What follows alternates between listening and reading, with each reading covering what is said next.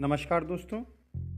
परम पूज्य श्री श्री रविशंकर जी की ज्ञान श्रृंखला से जो आज ज्ञान पत्र हम सुनेंगे, उसका शीर्षक है श्रद्धा, भक्ति और ध्यान। दोस्तों, विश्वास दिमाग का विषय है और भक्ति हृदय का विषय है। और ध्यान क्या करता है?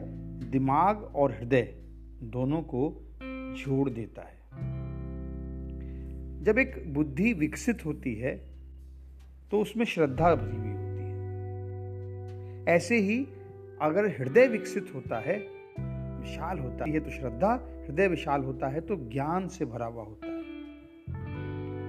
मेडिटेशन हमारी बुद्धि और हृदय दोनों में ही मेच्योरिटी लाता है, परिपक्वता लाता है। पर अक्सर बुद्धिमान लोगों में श्रद्धा कुछ कम ही प्रतीत होती है ना?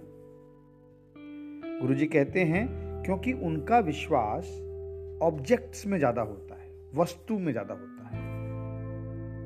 ये दिमाग जो है ना, ये तत्व में मैटर में ज़्यादा विश्वास रखता है, और जो दिल है, हृदय है, वो अव्यक्त में, भाव में ज़्यादा श्रद्धा रखता है, विश्वास रखता है।